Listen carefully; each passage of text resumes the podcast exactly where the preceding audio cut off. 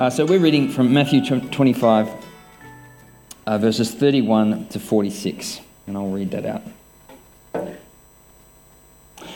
When the Son of Man comes in his glory and all the angels with him, he will sit on his glorious throne. All the nations will be gathered before him, and he will separate the people one from another as a shepherd separates the sheep from the goats. He will put, he, put the sheep on his right and the goats on his left. Then the king will say to those on his right, Come, you who are blessed by my Father, take your inheritance, the kingdom prepared for you since the creation of the world. For I was hungry, and you gave me something to eat. I was thirsty, and you gave me something to drink. I was a stranger, and you invited me in. I needed clothes, and you clothed me. I was sick, and you looked after me. I was in prison, and you came to visit me. Then the righteous will answer him, Lord, when did we see you hungry and feed you, or thirsty and give you something to drink? When did we see you a stranger and invite you in, or needing clothes and clothe you? When did we see you sick or in prison and go to visit you? The king will reply, Truly I tell you, whatever you did for one of the least of these brothers and sisters of mine, you did for me. Then he will say to those on his left, Depart from me you who are cursed into the eternal fire, prepared for the devil and his angels. For I was hungry, and you gave me nothing to eat. I was thirsty, and you gave me nothing to drink. I was a stranger, and you did not invite me in. I needed clothes, and you did not clothe me. I was sick and in prison, and you did not look after me. They also will answer, Lord, when did we see you hungry or thirsty, or a stranger, or needing clothes, or sick, or in prison, and did not help you? He will reply, Truly I tell you, whatever you did for one of the least of these, you did not do for me. Sorry, you did not do for the least of me, you did not do for me. Then they will go away to eternal punishment, but the righteous to eternal life. Uh, now, there's no kids' church today, which is great. The kids get to um, listen in, maybe go to sleep or do something else. But um, if there's a bit of background noise, that's okay. I might just randomly say Bluey or Peppa Pig just to keep the kids on their toes. Um, but isn't it wonderful to have many kids with us this morning? Uh, the first thing I'd like to do is ask a question. And now, can we um, put up the photos I've got pre prepared? Um, possibly, by the grace of God. Here we go. Now, you might have seen some of these photos recently. Besides uh, having in common the fact that they're about the bushfires in Australia, does anyone want to hazard a guess? What do these two images have in common? They're doctored. That's right. They're fake. Good Australians, we know international fake news about ourselves when we see it. Fake news. Now, fake news is one of the phenomenons of our recent society, isn't it? Fake news, deception, what we see on social media, what is real, what is not. Uh, I had a Google search of um, the top fake news items from 2018, a kind of couple of years ago, and uh, lots of different responses. But one of them was uh, about Donald Trump. Not actually something he uh, claimed, but it was about him. And uh, this got 830,000 likes, comments, shares on Facebook. And there was a picture of Trump signing something, and it said, Trump ends school shootings by closing schools. it's a little bit concerning that 830,000 people kind of took action on that, thinking that perhaps it was true. But we live in an age of fake news, don't we? What do we believe? What do we not believe? There are competing narratives trying to gain our attention and win our hearts and minds. Now, the passage that we are looking at today is part of a, a broader discourse that Jesus was giving in Matthew chapter 23 through to chapter 25, and we're picking up right at the end. And we see two narratives at play here as well one being fake and one being real. See, on the one hand, there is a narrative which says, doesn't really matter about the king of the universe. There's a, there's a king, there's a mighty one, he's away for a while, but that's okay. We can just live how we want to live. We don't need to pay attention to those other things. Do what we want now. But there's another reality presented where there is a king and he is real and he sits on a throne and he's coming back. Two narratives, one reality. And we see this in the present day too, don't we? We see a fake world presented to us that, gee, it can seem very real sometimes. A world that says, live for yourself. This life is all we have. Live for your own pleasure, your own comfort. Take the easy option, the safe option. Messages like, oh, you deserve it. You've earned it. It's all about you. And sadly, this can permeate our own churches too, can't it? When we hear it enough. Think about the prosperity gospel, about churches that are insular, self serving, and selfish, that grow comfortable. But there is a real world. The one reality isn't there when we read our Bibles that there is a kingdom, but it's not of this world, that it's God's kingdom. Jesus is the king. He is the one who reigns and rules, who sets the standards. He shows us how to live and what is good, and he's coming back. So today we look at this passage and we see it starts with a bang, a very grand, grandiose scene uh, in verse 31, where the Son of Man comes with power and with the clouds, with his angels, and he makes the entrance, or the re entrance, as Jesus does. And this is an event that was known and prophesied and, and promised to the audience that Jesus was speaking to. Jesus speaking to Jews who knew this. And they would have known the references when they heard it. They would have known what he was talking about. See, in Daniel chapter 7, Daniel, a book written centuries before the birth of Jesus, uh, this is what it says in Daniel 7 13 to 14. And this is Daniel having a vision, the prophet. In my vision at night I looked, and there before me was one like a son of man, coming with the clouds of heaven. He approached the Ancient of Days and was led into his presence. He was given authority, glory, and sovereign power. All nations and peoples of every language worshipped him. His dominion is an everlasting dominion that will not pass away, and his kingdom is one that will never be destroyed. So there it is. The king will come and Jesus is saying, Yes, he's affirming the king will come, and I am that king. It's not just in the Old Testament that it's prophesied, in the New Testament, it is affirmed and promised as well. In Acts chapter 1, after Jesus' ascension, an angel says, Men of Galilee, why do you stand here looking into the sky? The same Jesus who has been taken from you into heaven will come back in the same way you have seen him go into heaven.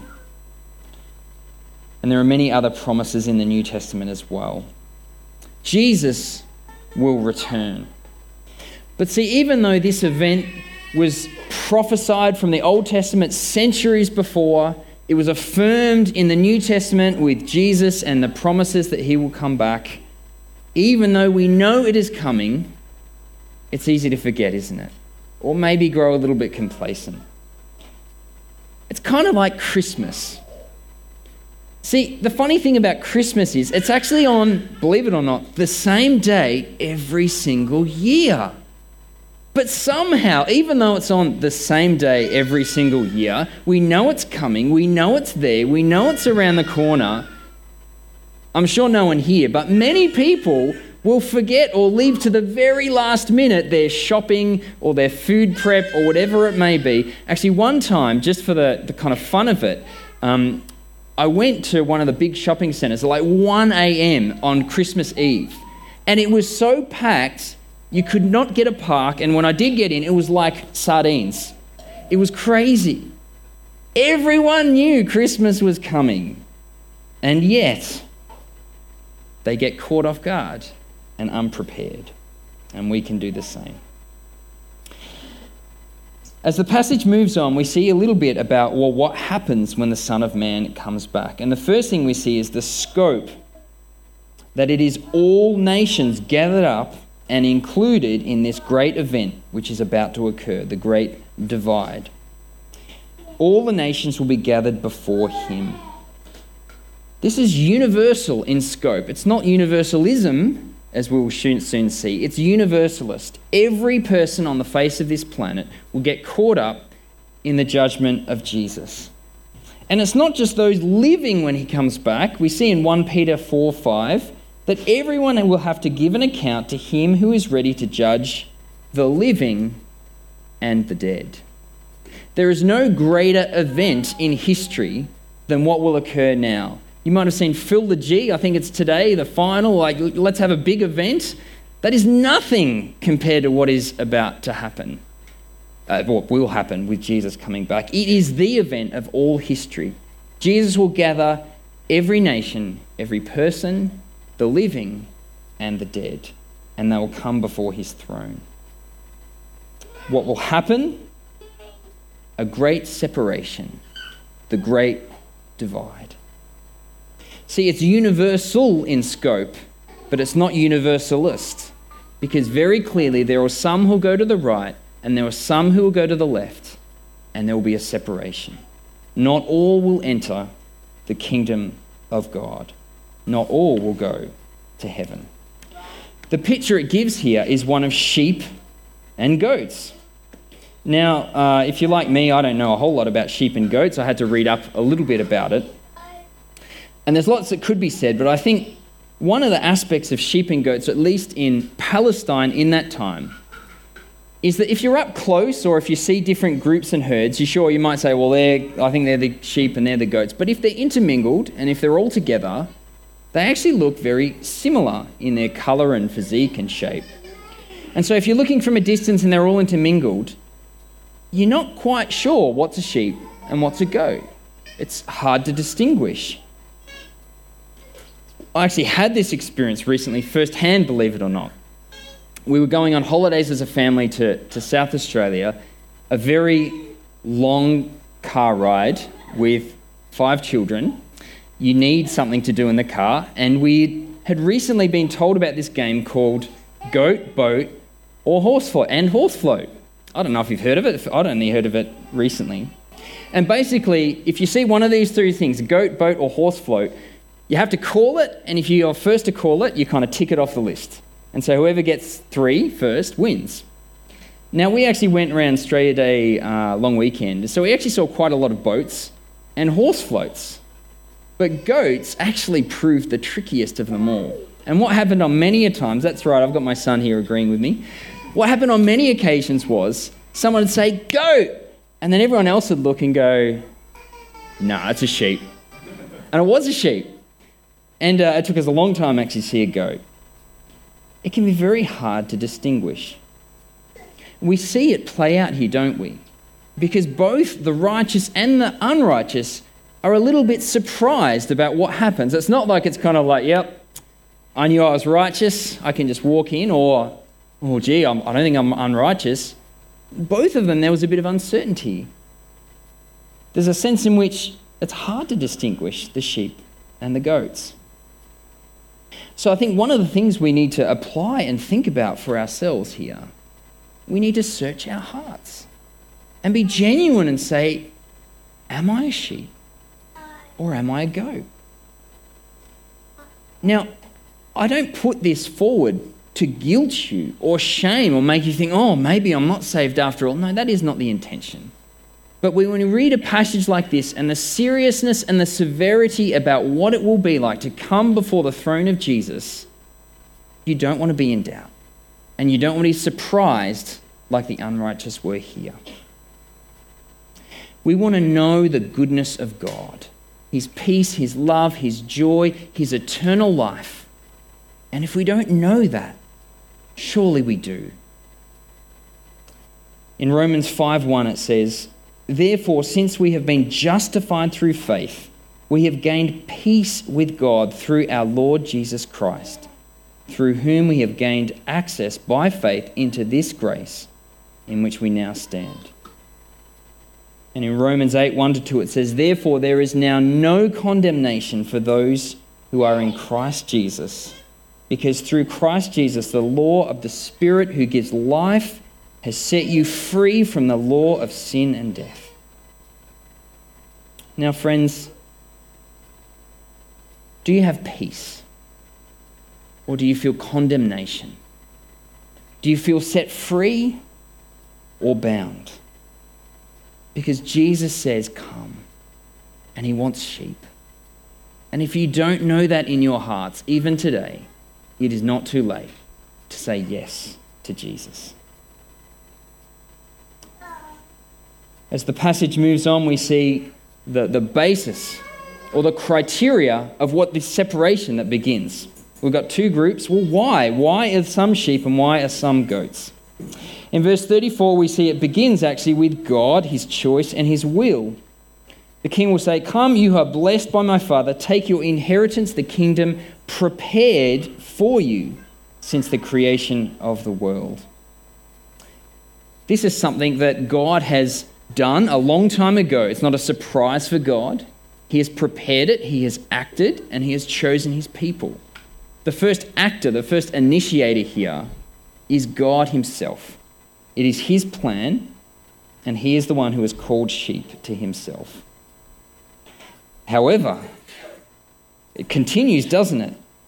And these verses can be sometimes uncomfortable reading for us. In verse uh, 35 and 36, the basis of judgment is practical works. For I was hungry and you gave me something to eat. I was thirsty and you gave me something to drink. I was a stranger and you invited me in.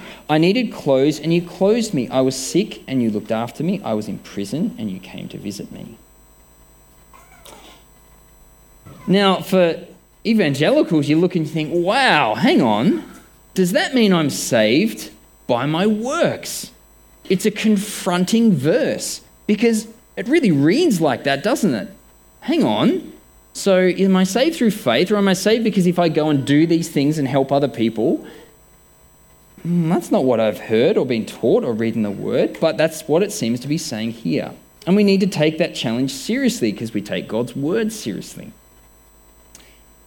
Well, I think there's a few things that help us understand the passage and the context and what it's saying here about the role of works and what we do.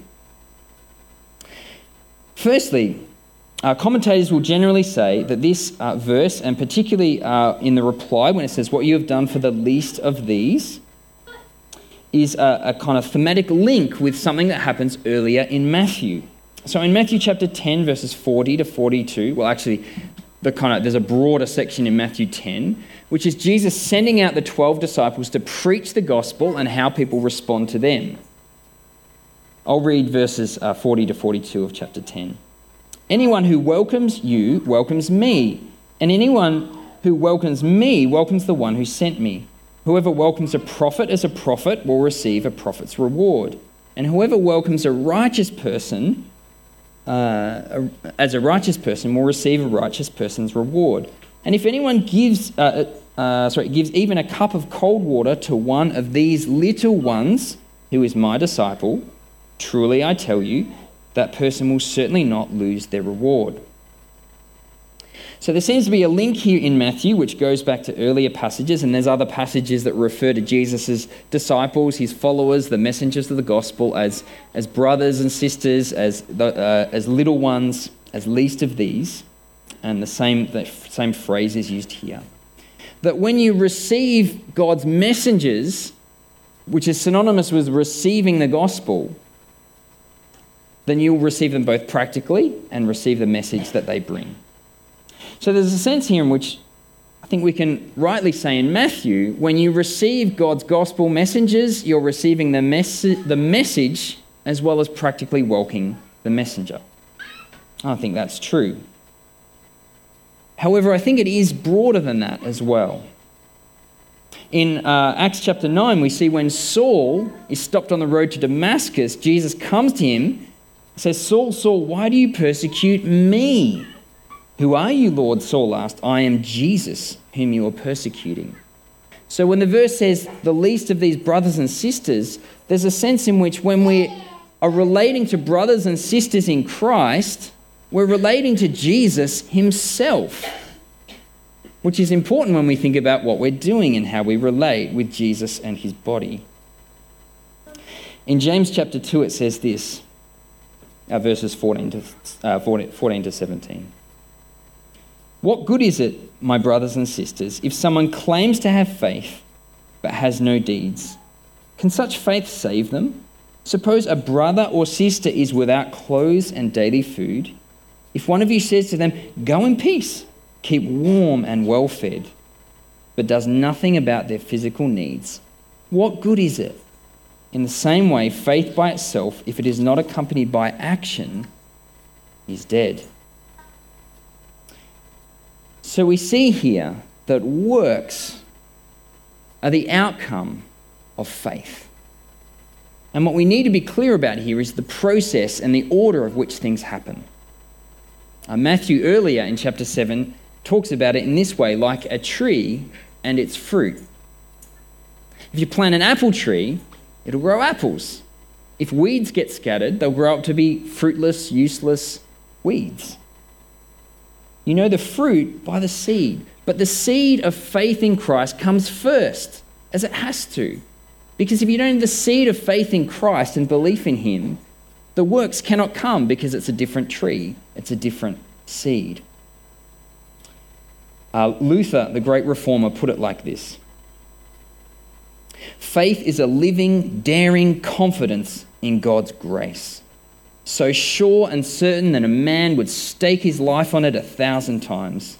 This confidence in God's grace and knowledge of it makes a man glad and bold and happy in dealing with God and with all his creatures.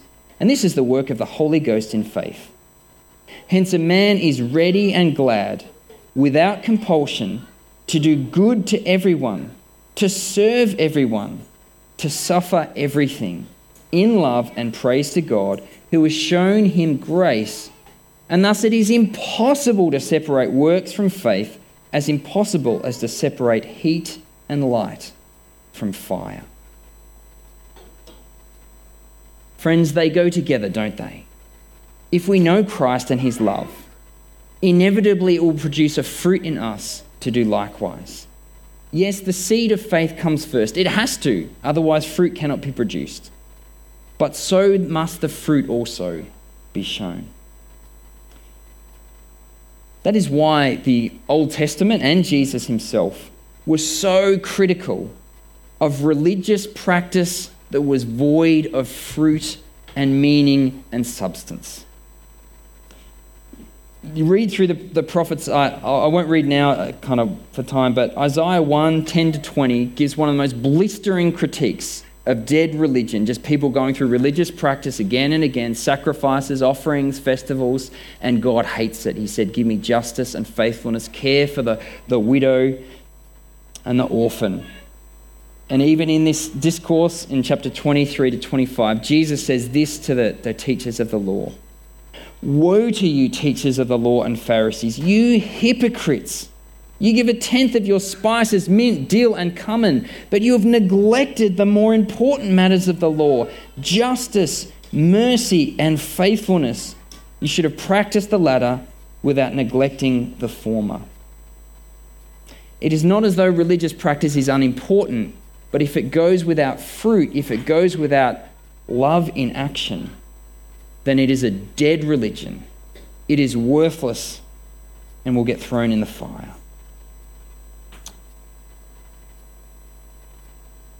So, what kind of action then do we take as Christians? Well, we see here the, the emphasis on overt physical needs, don't we? And it's pretty self explanatory. People need, our brothers and sisters in Christ need food, drink, shelter, medical care, clothing. But it's not just the physical needs, is it? There's relational, emotional needs, visiting those in prison, welcoming in strangers, hospitality.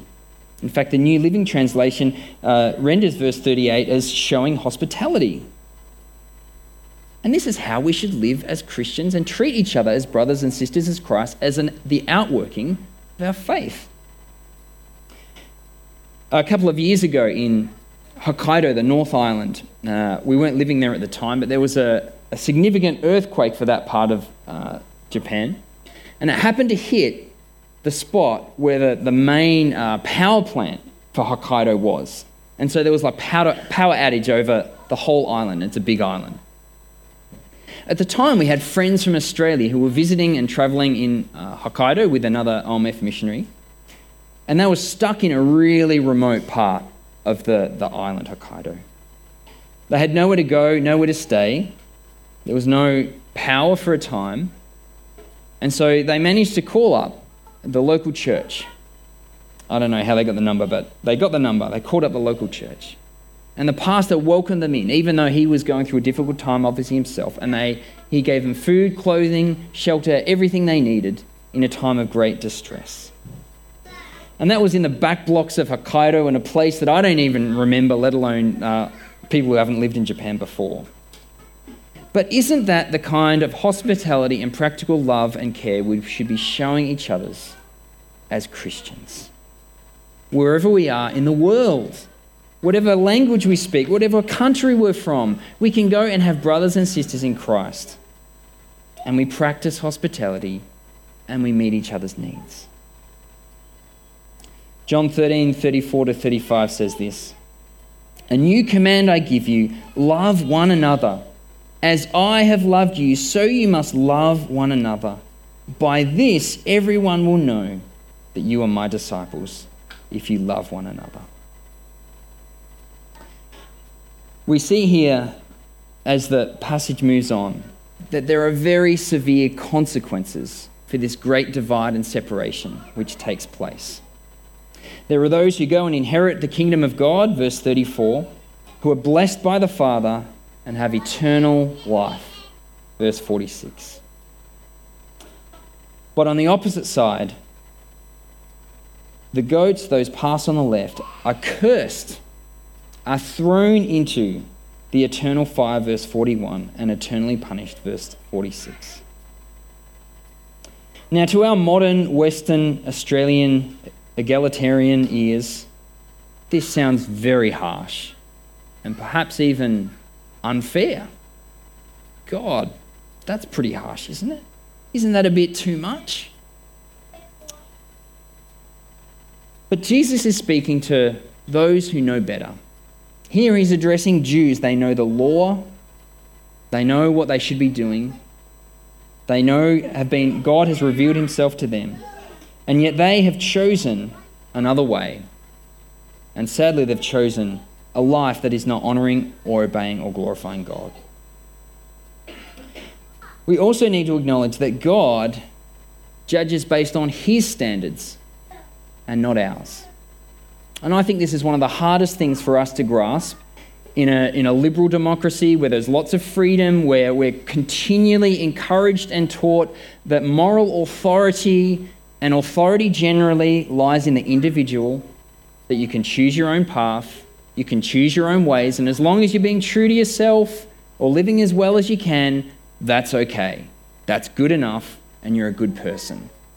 And see, when we live in that environment, that atmosphere, we might think, oh, I don't think that's biblical, but it does creep in.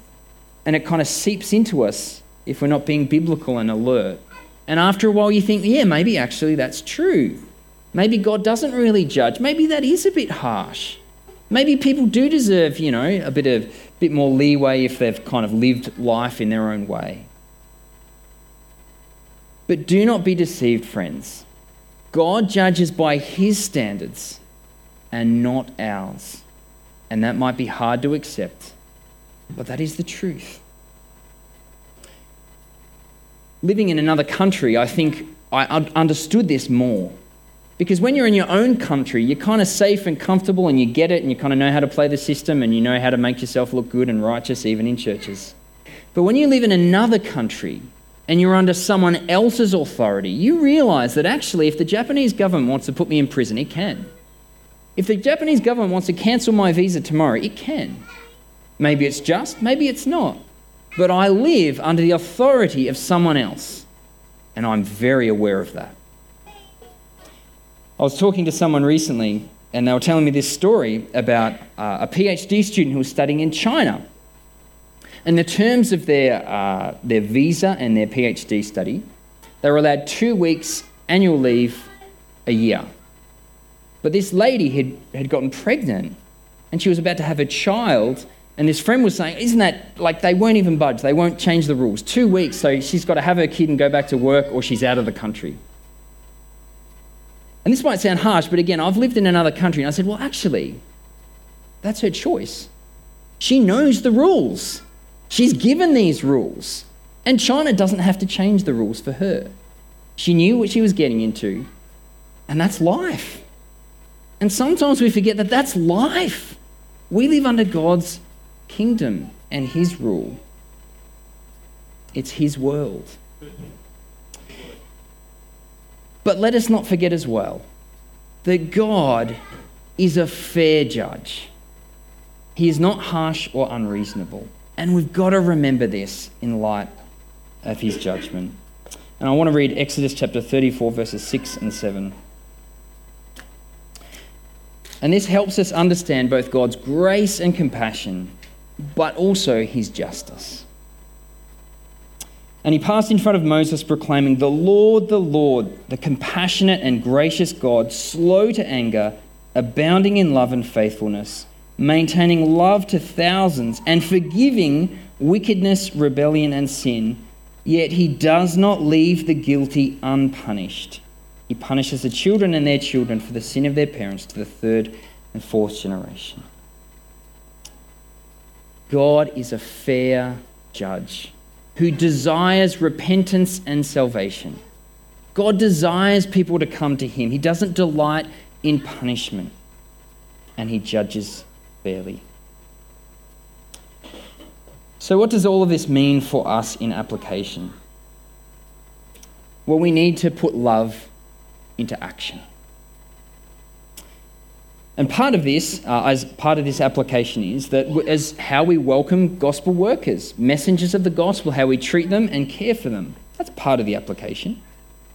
We can um, uh, I'm, I'm, pleased to say I could give lots of examples of how people have been wonderfully hospitable to us and provided a great blessing. I'll just give one.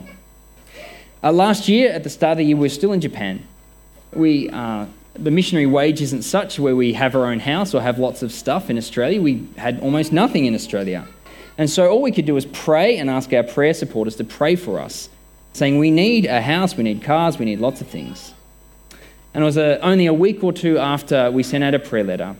Uh, a man who I still have never met came to this church and found someone from our missions committee and said, I have a house in Bundoora and no one's living in it. We used to live there, we live out in the country now. We'd, think, we'd thought about maybe we should put it up for rent, and I heard about the Jessop's need. He wasn't even receiving our prayer letter. He said, Would they like the house? And we said yes. Still have never met the man. Isn't that the application that this, this passage demands?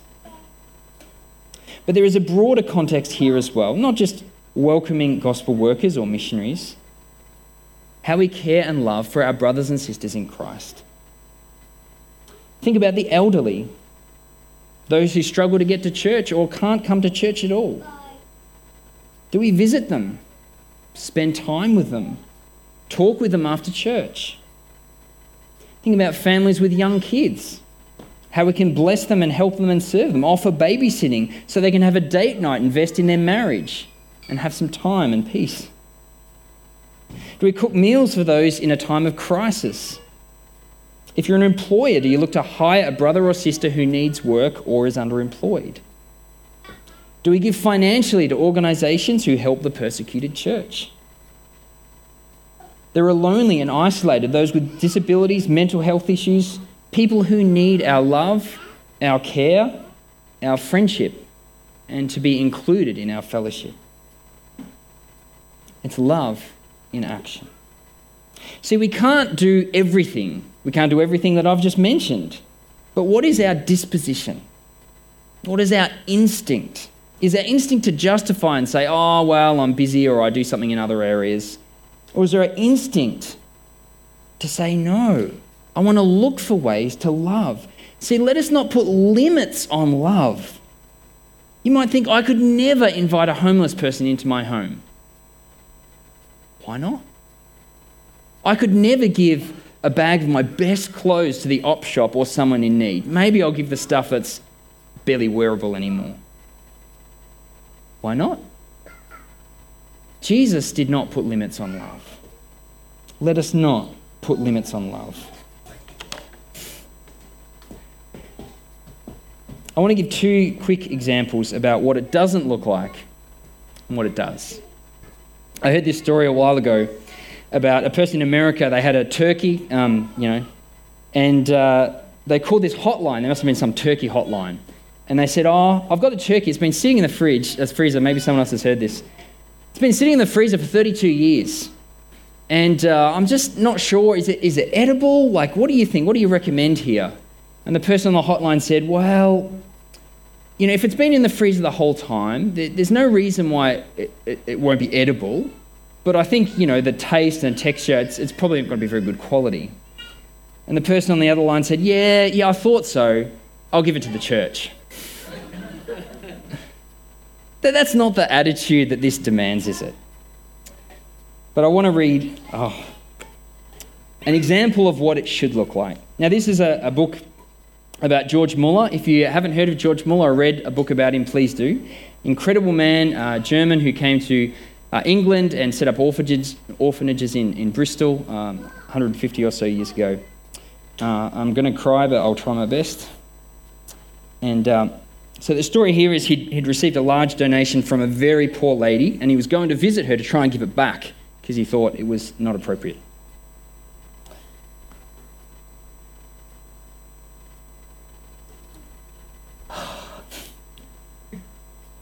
Good book. Uh, I will not keep you. I came to ask you a simple question. Would you reconsider the gift you gave the orphanage? £100 is a lot of money to anyone. But for you, well, he pulled the notes from his, po- his pocket. It was a very generous gift, but I do not want to take advantage of your generosity. But Mr. Muller, began the spinster, laying her needlework in her lap, you don't understand. I want to give that money. I got an inheritance of £480 from my father. I gave my mother £100 and the new orphanage £100. The rest I used to pay off my father's debts. I'm perfectly happy about what I've done with the money. Maybe you don't understand, said George, feeling he was getting nowhere. How could he take money from someone this poor? Now, Mr. Muller,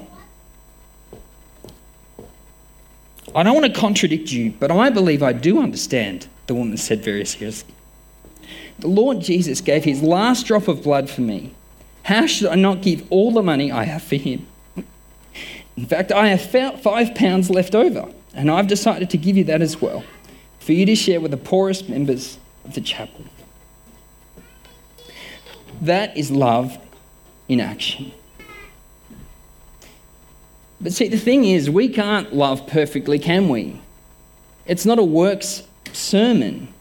Our relationship with God, God's acceptance of us, is not based on our works. It's not based even on giving like that. Because there was only one who lived a life of perfect love and obedience. Jesus is the one who showed us what love in action looks like. Jesus came to earth, he didn't have to. Jesus fed the hungry and gave water to the thirsty. He invited in the strangers, the foreigners, and the sinners. He clothed the naked, healed the sick, and spent time with others who people just turned a blind eye to. He visited the despised, the outcasts, and the rejected, and he died on the cross so that he would be punished and cursed, and we would be the ones who could go free and go on to eternal life. See, our great God and Savior Jesus showed us what love is. His life was love in action. And by this grace, we can joyfully and freely follow. We too can live a life of wonderful love in action. We love not to be loved by God, we love because we are loved by God. We know what love is, and so we live a life of genuine radical, practical love. 1 John 3 16 to 18 says this This is how we know what love is. Jesus Christ laid down his life for us, and we ought to lay down our lives for our brothers and sisters. If anyone has material possessions and sees a brother or sister in need, but has no pity on them, how can the love of God be in that person? Dear children, let us not love with words or speech, but with actions and in truth. I want to leave us with a warning and an encouragement. A warning let us not be naive. Let us not be naive to think that our religious rituals are enough. Because without fruit, it is a dead religion. But there is a great encouragement here, isn't there? That we can live for the kingdom and in the kingdom, which is the reality, not the fake news. We've got the real thing. And when we live for that kingdom, when we live selflessly, sacrificially, put love in action, we're not losing, we're gaining. The kingdom that is characterized by grace, love, service, compassion, and love in action. And we gain eternal life, blessing in the life to come as well. See, I'm no investment banker, but when I think about where we invest in, it's pretty obvious where we should, isn't it? We have two narratives given to us one is fake news, and one is real. What do you live for? Let's pray. Uh, Heavenly Father, we are um, humbled and in awe of your goodness, of your grace and of your love in action. Uh, we don't deserve it, we didn't deserve it when you went to the cross, and yet you did it. Without you, no one would gain that eternal life, but you said, I'll take the curse. I'll take it on. I'll show love. I'll walk that path to the cross from love. Oh Lord, please help us and convict us by your Holy Spirit that we would not live out a dead religion that does not put love in action. With the, the seed of faith in Christ, please grow a strong and powerful and firm tree that produces much fruit. We know this can only be done through you and with your help. So please help us, Lord, we pray. In Jesus' name. Amen.